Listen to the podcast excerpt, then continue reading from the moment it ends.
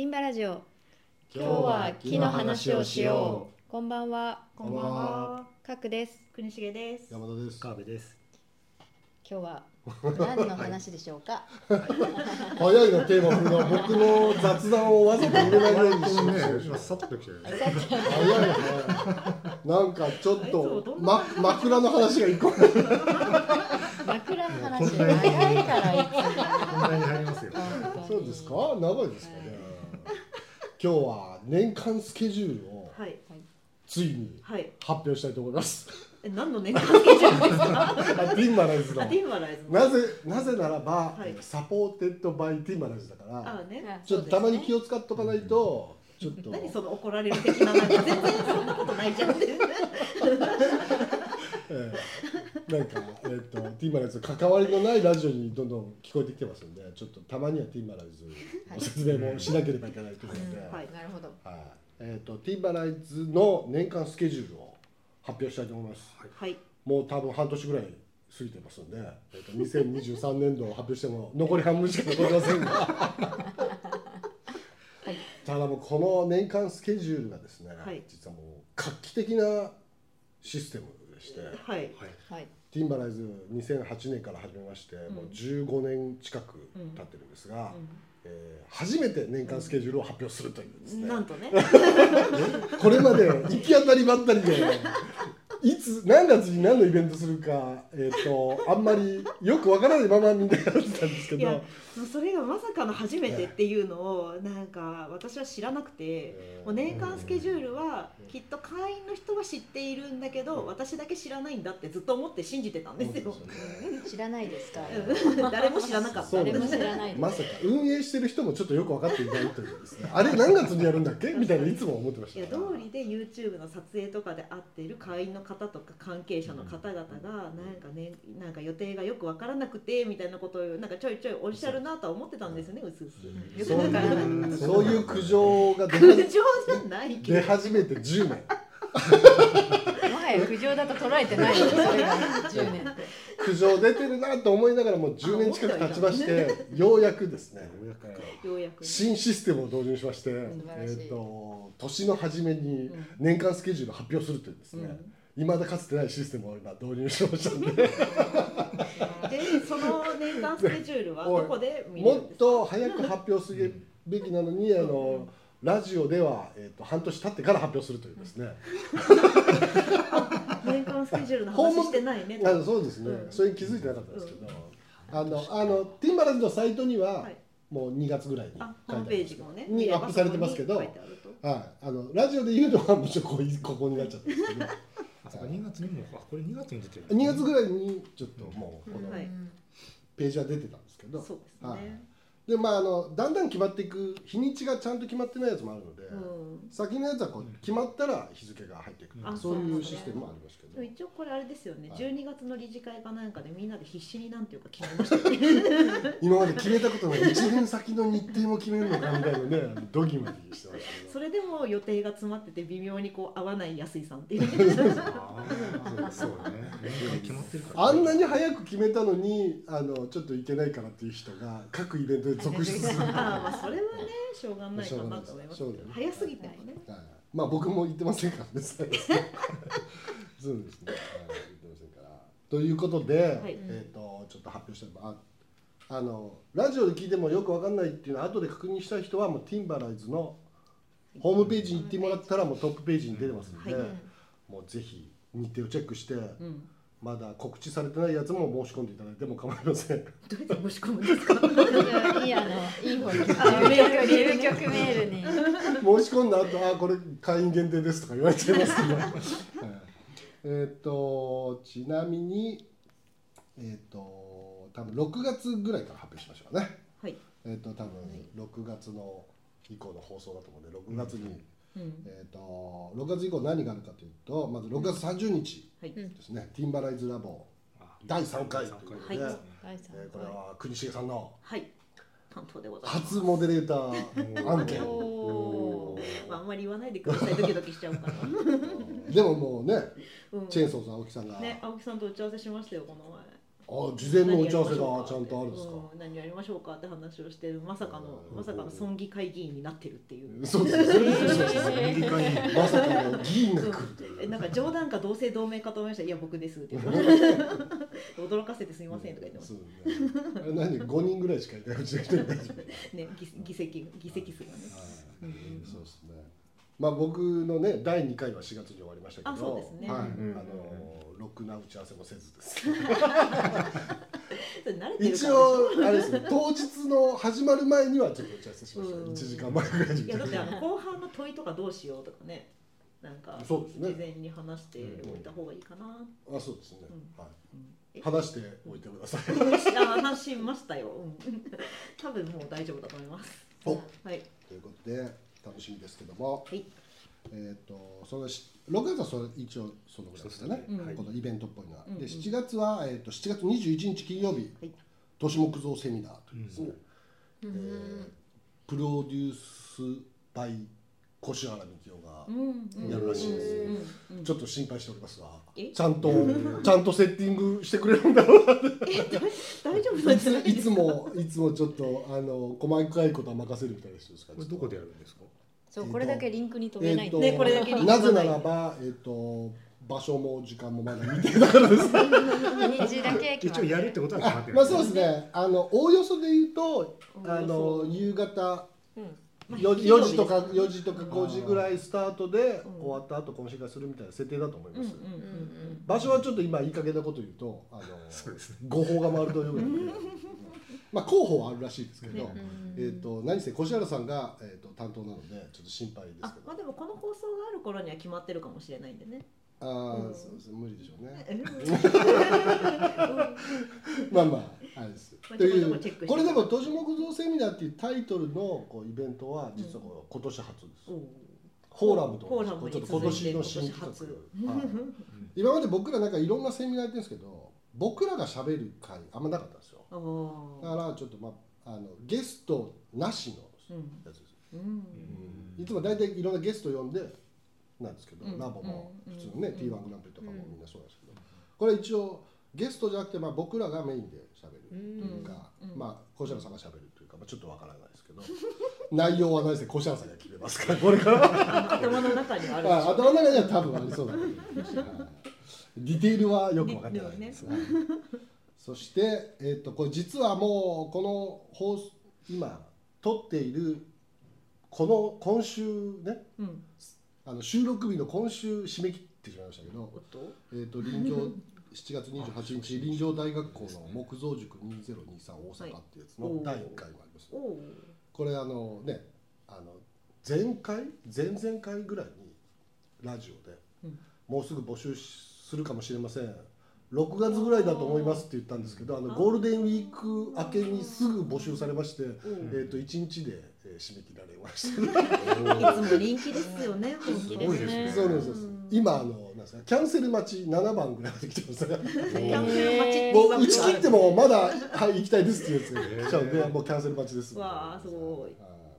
ちょっと大人気なんですけど、はいまあ、今回今年は大阪ですね、で、えー、と8月はティンバライズラボ第4回第四回。ね、えー、とこれは、えー、とえー山田紀明さんですね。あーそうですね。はい山田紀明さんがゲストの構造系のやつですね、で9月は、えーまあ、これ林業大学校の木造塾2回と,、えー、と9月2930で1泊2日の見学会に行くという。見学会。ちょっと詳細内容の詳細決まってませんが一応日程は多分これで行くんじゃないかということで、うん。あの今から行きたい人は2930開けといてもらったら、うんこれ会員限定の可能性はありますんで。そうですね。会員じゃない人はもうぜひ会員になっていただいて、ね。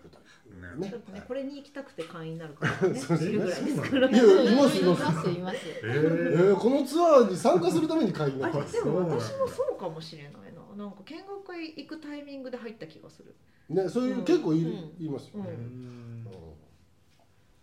ちなみにさっきの木造塾は別に会員とかは別に控えても会員と関係ないです。ね、関はい。うん。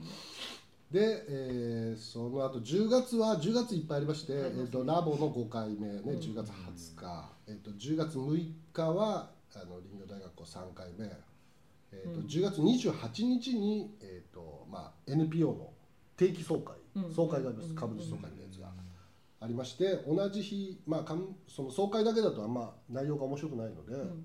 えー、とおまけというか、まあ、どっちがメインか分かりませんけど T1 のホームコネクターショー LVL ショーのセミナーが、もうここまで来ると予定としときましょうか。何かあるかもしれまあせんがれでもまああんまそういうのずれないですよね。まあまあこれは毎年、ね。もう毎年やってますから、もう総会はこれもうやんないとちょっと怒られちゃいますんで、はい、という感じですね。10月ね、今11月は今書いてませんけどなんかするかもしれませんけど、うん、十字事ないのか、な今はないんですよね。確かはい。でちょまあこ多分なんか1個入ると思いますけど、うん。ちょっとうん。まだ書いてません、で、えー、と12月に、まあ、林業大学校最終回もありますけど12月4日忘年会。おティーンバライズ忘年会。ティンバライズ忘年会というですね、うん。はい。去年もやりましたけど、ります。これ一応ね日程めっちゃ考えたんですよね。12月4日にしておけば他の忘年会とバッティングせずにみんな来てあ、そうなんです、くそうれるのなんですね。16とかにすると、もうみんなバッティングしてくる。ねね。しかもあえての月曜日。他の飲み会と被らないんじゃないかっていう。ねそれみんな集まるんですか？これ。みんな集まる。まあでも結構、ね結構いらっしゃいますよね、ん。そうですね。だから本当にこれ会員限定にしてたかな。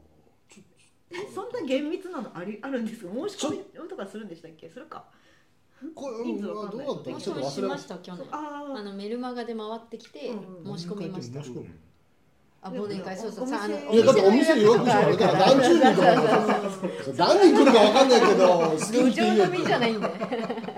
フリーじゃないんで。広いところにみんな勝手に集まってくるの。ああ、そういう一応お店でやあのねやってますから、うん。あのあのさ桜設計のやつと違いますかあの事務所でわちゃわちゃのやつ。じゃこれ一応お店で一応やってまあいいんですけどね。桜設計やってるんですけどうちはううちは何にも関係ないんでやってもらってもいいですけど。まあ一応でそもあまあ今のところですよ。ね。あのどうなるかもう内容は決まってますから。日にまあちだけ。内容ってことないですよね。するだは。い。そうですね。あとはまあ年間ずっとやってますよっていうのがね。はい。えー、と放送部のやつがいろいろ書いてますけど T マラジ TV と T マラジオとかね、はい。というスケジュール表がい。発表されてますんで、まあ、はい。ぜひ興味あるやつはなんかちょっとね日にち、ねまあまあ決まってますんで、うん。日にちだけ押さえてもらって、あの詳細は後日確認してもらったらはいいい。かなとで思います申し込みはそれつその都度。その都度、うん。あのホームページにもアップするし Facebook にもうん。募集発表しますけど、まあ、あとは会員の人とか、まあ、そうじゃない人もメルマガいつも来てんなっていう人は、まあ、まあまあ来る確率がうんあります。でももう木造塾はもうちょっとメルマガは会員にしか送ってないです、ああそうですね。まあ、あまりにも募集がすぐ埋まっちゃうので、もうあのキャンセル祭りが80人とかなっても困るので、ちょっと、はい。ティンバライズラボは途中からでも参加できるんティンバライズラボはもうちょっとね第2回まで終わって残り3回しかないので、うん。ちょっともったいないですけど、まあ、今なら青木さんの回から残り3回来れますん。で、まあ、まだいけますからね一応年間5000円何回来てもということになってますんで、うん。ちょっと今から申し込むとちょっと損しますけども、えーまあそうする3回だから。そうですね。わ今のところもう割引システムは今のところない。あそういう感じなんですね。今のところ、はい。もうあまりにも誰も来なくなったらかかるんですけど。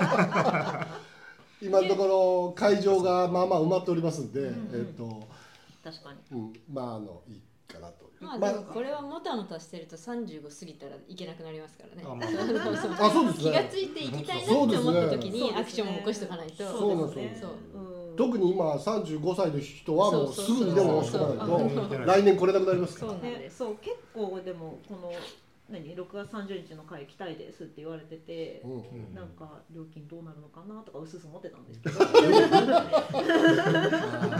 しましょうかねまあでもそうなんだありがとうとだけ言ってますけどあ一応ねあのそういうの今のところなしということになってます了ので、解ですあのじゃあでまあ5000円でうん。懇親会の飲食費込みでそうですよね。3回分だから、そうですよね。まあ一回ねそれも入れたらね、うん。ビール飲み放題ですからね、うん。だからまあそう考えたら1回1500円ぐらいで飲食ねまあうん。食べ物そんな立派なのないですけど、まあお酒とかついてて、なんか3回分だったらまあそんなめちゃめちゃ高くないまあですよ、そうですね。3回来れば全然うんうんうん。元取れると思いますもう青木まあ国重さんと青木さんの会1回でも5000の価値はあると思うんですけどね、それにあと 2, ね、あと2回、ね、十分元取れると思いますけどそれにおまけで山田紀明さんと工藤さんのやつがついてるというこはいとですから。豪華だな。豪華ですね。もう安い。ね豪華ですね。ですね。えーでもまあアンダー35ですからね。ちょっとそうですね。34とか35の人はもうんちょっとそんなちょっとちょってそんな得だとか言わずに来た方が得です。あそうですねだ。からこれ厳しいんですよね。そう一回卒業しても30を過ぎたらもう受けられないって言われたんで。どういうことですか？その 卒業生ポイントで一回受けた人はあのポスポットでお金払えばまた行けるよみたいなシステムはもう一切ないじゃないですか。ね。だからあないない本当に35以下で今って思った時に言っとかないとあいけないんで。そう。そうそうそうそれでもは大きい。ちなみに裏技が一個だけあって36過ぎてもうん。ラボどうしてもなんか聞きたいっていう人には一個だけ作戦があるんですよ。あのティンバラーズの会員になって、えっと、運営者としてあの運営していただければ 会場 会場で運営者として座って聞くことはできるんですね。まあ私そのパターンであの潜り込んでます。そうか。そうですね。あのこっち側に来てもらったならそれはもう35歳、まあ6歳以上のもっとも話ですから、ます。もうそれしかないです。あのねお金払ってあの聞きに来ればいいっていう立場はもう35歳なんです。か らあとはもういろいろ段取りしたりとかそういう側ね。ねそうですあねのお仕事していただいたら聞けると。ですね、そういう裏技もありますけど。はい。はい、ということで、い。まああのなんですか？この年間スケジュールどうですか？いきちょっとこれいいなっていうのありますか？ちょっと。今年のこれの中でこう一番推しのやつありますか？推しのやつ？推し？はまあ推しのやつ？国重さんの推しはやっぱラボ最後ですいやよね私はそのことだけで頭がいっぱいですけどね。楽しみですよね。でも青木さもんう心配で心配でしょうがない。青木さんタイプの人はなんか今までもそんな来てないですもんね。割とね。うん確かにそうですね。まあなんか他の他ではないようなちょっとテーマでやるかもしれないですね。うん。いやいやなるほど羨ましいですね聞けるのうん。どうですか？角さんはやっぱ見学会ですか？詳細調整調整どの辺どの辺に行こうとか考えてるこの辺りじゃないかな見学会。いやだから福福島あ前もラジオでも言いましたけど福島ではないかと言われている。確定まで言ってたからぼやっとしてんな。福島見るとこいっぱいありますから私はね。そうですね。うん。まああと念のためちなみにこう今6月以降のやつを発表しましたけど、はいまああのその前のやつで言うとまあラボの1回目2回目やりました、んあとは高知のあねこの間あのこの間ラジオでねラジオではいややりましたけど、見学会高知の見学会あとフォーラムもやりましたね、であとはこの足立足立区のちょっと,、えー、と今設計中の構造見学会があったり、あとは、えー、と京京丹波町の京丹波町の役場の見学ツアーパネルディスカッションみたいなやつも4月にうん。やってますね。で、えっと、5月30日この収録のやつ間に合わないと思いますけど T1 グランプリセミナーうもうん。やってますんで、もう毎月何かしら。ね。何かしらあのそこそこのイベントを繰り出しておりますんで。もうこうコロコロナ中これ一切合切なかったですから。ねほとんどないっていう状態からいきなりこの密度になってますからうん大変ですもうちょっとね。ね。このままずっと行くのかっていう心配もありますけど。このペースで。まあでもあの月一ラボをねなんかこう何これでも減らしましたね会議したりとかね工夫してるんですよね。ちょっと減らされてちょっとあまりにも多すぎたのでちょっとね減らして他のやつを増やして。結局数は一緒なんで。すけどそうそうそう。そっかこれでも減らしてはいるんですそうなんですよ。そうなんですよね。ラボの回数減らしてそのフォーラムとか都市木造セミナー違うね新ネタをちょっと出したりとかしますね前は月に1回ねその35歳以下のやつがあったんで。そうなんですよもうでまあこれはもうこうなんていうか会員の人とか、まあ、うん控えの人もまあ参加できるイベント系がここに発表されてますけど、うん一方でティンバライズの活動としては、うん。えー、と裏にある、うん。えー、と違うプロジェクトは山ほど動いてますんで これだけやってるとみんな思いがちなんですけど、えー、とこれの何倍かの物流のプロジェクトが裏で動いてますんで。そういうのがあんのですね。そうそう。さあのなんですか？その参加型じゃないやつがいっぱいいる。なんかあのね開発系とか、うん。そういうのがいっぱいあのね。あの技術開発系とか、うん。建築設計系とか、うんなんか街づくり系とか、うん。まあ、そういうやつがいっぱい動いてますんで、ね、ティンバラジオも動いてますんで。あこのプロトタイプ製品開発がそういうやつですあそうですね。このプロトタイプだとか、そういうのも結構、実は結構いろいろやってますんで。やってますね。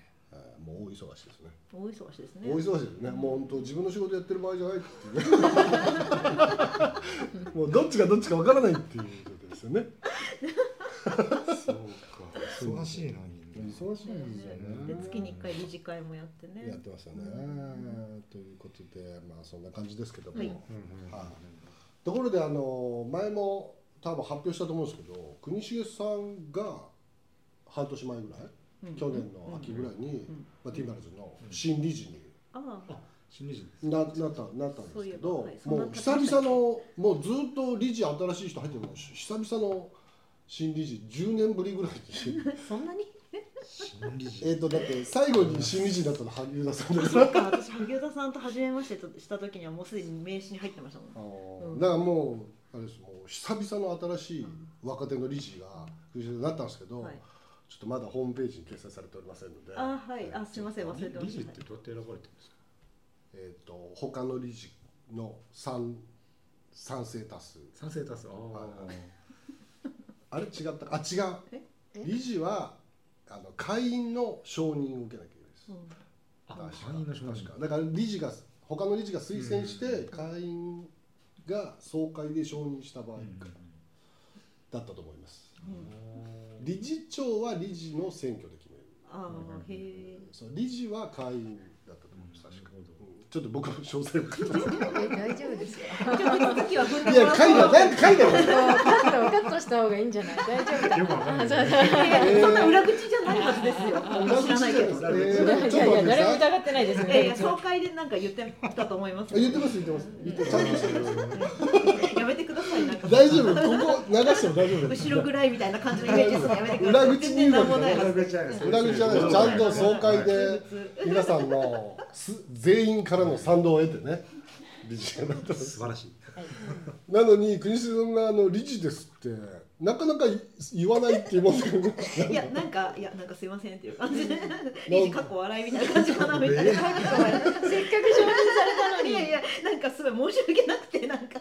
何も申し訳ないですね全然申し訳ないことない忙しいんだね理事って理事会に行く程度の忙しさ。月一？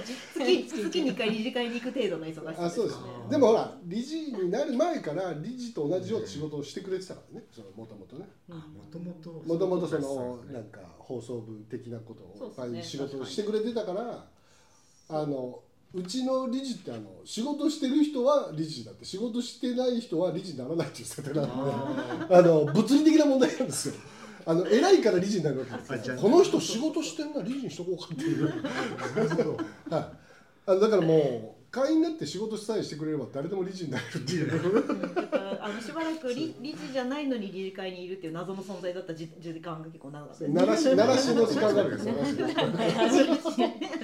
鳴らしあの顔を覚えていただくみたいな草も理事になるかもしれないならないならないならなないね。仕事してないから。いやいやもうちょっと仕掛け仕掛けてるからね。ちょっとあんまあんまするとあの慣れって言われるようになるからあのしすぎなりたくない人はしすぎちゃいけない。そうそうそうセーブして。あ 私の関わり方はこうですなりたい人はどんどんしてなりたくない人はもうやりすぎないようにしてああ最近すっごいやってくれるからもうなんかし自分の知らないところで理事承認されましたとか 怖い怖い怖い。総会出てなかったりしちゃって可能性もありますから。いつの間にか。って怖いねだから怖い。ちょっと待ってこれ大丈夫なんだ？うちの NPO がやばい団体みたいになってる。まああの無断で勝手に理事にすることはありませんのであご安心ください。あそうです。えっと半分ぐらいはあの大げさに言ってます 実際はあの僕はちゃんとしてませんけどちゃんとしてる人たちがいっぱい理事にいますからあのきちんとした運営で NPO お送りしております。あお送りしてますのであのご心配なく、はい。はい。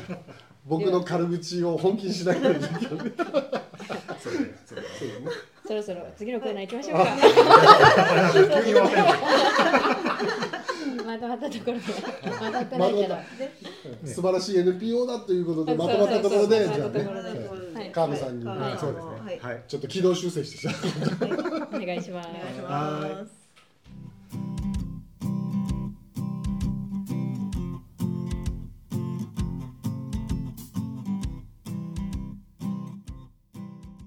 川辺明信と。寄り道をしよはい寄り道です。寄り道また来ちゃうんですよね。寄り道が。寄り道ありましたよ。はいなんか寄り道ばっかしてる気になりますよね。そ んなことはないと思いますけどなことはない。ね寄り道やいやいや今日はどこですか？人生は寄り道ですからね。温泉。おまた温泉。温泉。またまに温泉行きますいいっすね温泉。今日はね。みなかみにあるお宝志温泉長寿館宝志の湯って知ってます？ご存知ですか？結構有名なこれ温泉で。うん。あの一応文化財にもなってる。文化が？はいへーあこの外観知ってます。知ってる？知ってます。ここねあのここの混浴があるんですけど。出た婚約大体混浴ありますよね。大体混浴。大体川辺さんのやつは大体混浴ですよね。でみんな混浴に入った方がいいですよもっとはい混浴がめちゃくちゃいいんですよ。うわーめちゃめちゃかっこいいですね。おおなるほど。六名館風っていうんですか。なるほど、うんこれは確かに渋いですね。これねあの一応こっちとこっちにあの男子と女子で更衣室が、うんうん、はいで中で一緒になるんですけど、これ浴槽が123メートル。よ4つぐらいありそうです6ねつかな6つか4つか確かあった、うん。6つうなんですよ。ん。でそれぞれがちょっとずつ温度が違うんですあ温度が違う。うん。でこれ全部もちろんあの家庭の話なんで下から湧いてるんですよ。上からじゃなくて。うん。うん下の砂利の間からポコポコポコポコずーっと出て。へーすごいあの若干あの無色透明で。うん。若干のちょっと硫黄臭あるんですけど、うん。うんなんかあくせえなってことじゃないうんうん。です、あのちょうどいい感じ。ねこれ混浴なんだ。これこのです。あの女性専用の時間もあるんですけどお結構この夕方だともう周りがちょっとブルーになるあたりの時間帯に入るとまあ暗いんですよ、うんうんうんうんまあそこまで気にならない。あー。結構照明がね、うんあ照明ないの結構そう。結構なんかほらちょっとしかないですもんねこ確かにれ結構確かに夜入ると暗そうなね。その白母の頃に入るとめちゃめちゃ雰囲気がいいんでちょあっと行ったらその頃にその時間狙って、いいですまあ、ねご飯前にうんうん。入って。あー。なるほどねここね本当僕行った時に誰もいなかったんですよ。うんううん。んでもう本当独り占め状態で。うん。本当に静かだしうんなんかもいやこれは確かにかっこいいわ。音もそのジャバジャバジャバジャバ流れる音もないんですよ。下から湧いてそうるですよね。あなるほどね。すごい静かで。であのお部屋はまあまあ普通の昔から、まあ、こういう作りに近いまあ古い建物ですそうよね外観もなんかまあまあ良くて。うん。で入り口入ったところなんかもこんないろりがあったりして、うん、いろりがあってみたいな。お部屋はこういう感じです、そうここあのご飯も美味しいんで、へえ。まあ周りに何もないんでここでご飯食べない。と辛い思いす。るとあの東京から3時間ぐらいかかるんで。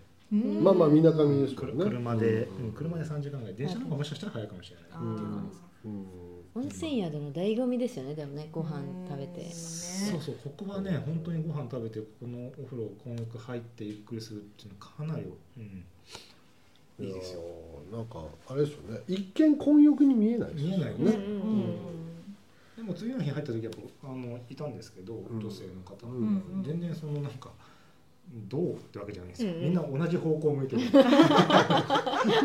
じ方向向き合うってことはほぼないんです混んでたらちょっとわかんないですけど、うんうんうんうん。まあ空いてたら一つのその浴槽で大体このこの辺その辺かなあ結構広いですねなんでそこに入ってこう2人ぐらい入っててこう見てて別にこう見たりもしないんで横見ないんでうんあの本当に気にせず多分初心者混浴初心者にいいのああうん。確かに。そうですね。うん。暗いしあそうか。明かりがねちょっと暗めですからね。あそうあんま気にしなくてそう全然まあハードコアのとこ結構いっぱい知ってるんですけど。ハードコハードコア。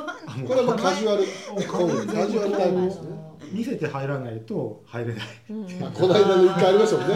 立たないといけないあですね。そうそうそれそれそれ出入りが難しい出入りが難しいところ。入り口の横にこう男の人がもう入ってるから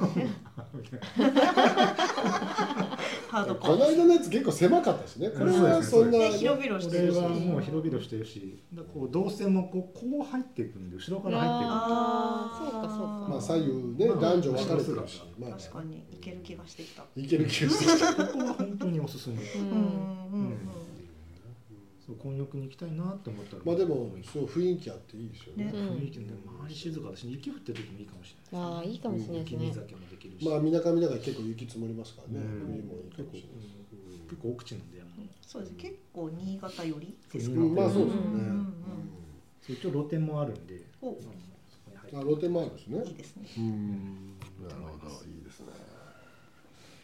ぜひあの温泉。ここはえっ、と平日だったら結構取りやすいと。土日はもしかしたらね、うん。インバウンドが増えた時期はあもう全然取れなかったんですけど。もうもうインバウンドにバレちゃってるんですね。もうバレてます、バレちゃっ混浴あ混浴インバウンドバレ混浴目当てで来る今の方もいらっしゃるんですよ。あ翻訳文化財でね。もうダブルパンチの気がする。そうそうそう。文化財だとでもやっぱね。あ日本に行けば混浴があるぞみたいなうんそう。そ うしかも歴史的建物で歴史的建物で。宿なんか今泊できるぞみたいな。急にまた行きづらくなりましたねインバウンドの話でそれまで行きづらかったのにインバウンドのあの混浴目的で来られちゃってね正しい解釈じゃないかもしれないから大丈夫ですよでもねあのここはまあアクセスもそんなに良くないしもうあとなんだろう平日だったらしっかり取れるしうん。多分そんなにいないと思うんですよ。うんうん結構ゆったり入れるかもしれない。今ならまだまたこれでこう人がまあいっぱい旅行し始めちゃうバンバン行っちゃうとわかあうんまあでもだいぶ増えてきてるるんですけどだいぶ増えてきたちょっと今のうちに行ってもらうのもいいか。もしれないですね。そこは絶対静かな方がいいね。まあ今日の混浴ということで。今日の混浴。今日も大体混浴じゃないやつも紹介してましたっけ？全ほぼ混してる。浴ですあ違うやつもありましたでも混浴いいです。なんか温泉好きっていうよりも混浴好きみたいな 温泉って割と混浴なんですよ。あー。やっぱそういうことねそうなんですよね。そうか。もう逆に言えば混浴ないっていうことはまあやっぱちょっとワンランク低いっていう。まず僕混浴から探すんで。やっぱり混浴好きなんですよね。山の方に行けば行くほど混浴になる。あまあまあでもあれですよねちょっとやっぱマニアックなところ行った方が混浴多そう。ですよね確かに。うん。それはあのなんか大勢いっぱい来るところはねあんま混浴になってそうそうそうそううん。なるなかなかこほどこいいですね。いいですね。うんうんうんうん翻訳初心者。うん。写真じゃない本当に。いいと思う名前なんでしたっけ？えーと？奉仕温泉。長寿館っていう長寿館。長寿館。あのこここもちゃんと日本ひあの人を守る会に入ってるんで。人を守る会。そういうのがあるんですか？別に知らないです会があるんですよあそういう会なんですか？それを今初めて知りました。人を守る会っていうのが。あるんですか人のあの人がみんなで、そういうのがあるんですね。の調べてやっあとその選出だけをひたすらもう日本全国の選出だけを載せてるマニアックな人もいるんで。ああ、楽しそうですね。お湯だけのことに語る。ああ、すごい人もいる。なるほどね。旅館は二の次みたいな。うん、まあでもとにかくお湯好きの人ですね。まあいそうですよ、ね。お湯好き、確かに。そうですか。はい。はい、ありがとうございました。ありがとうございました。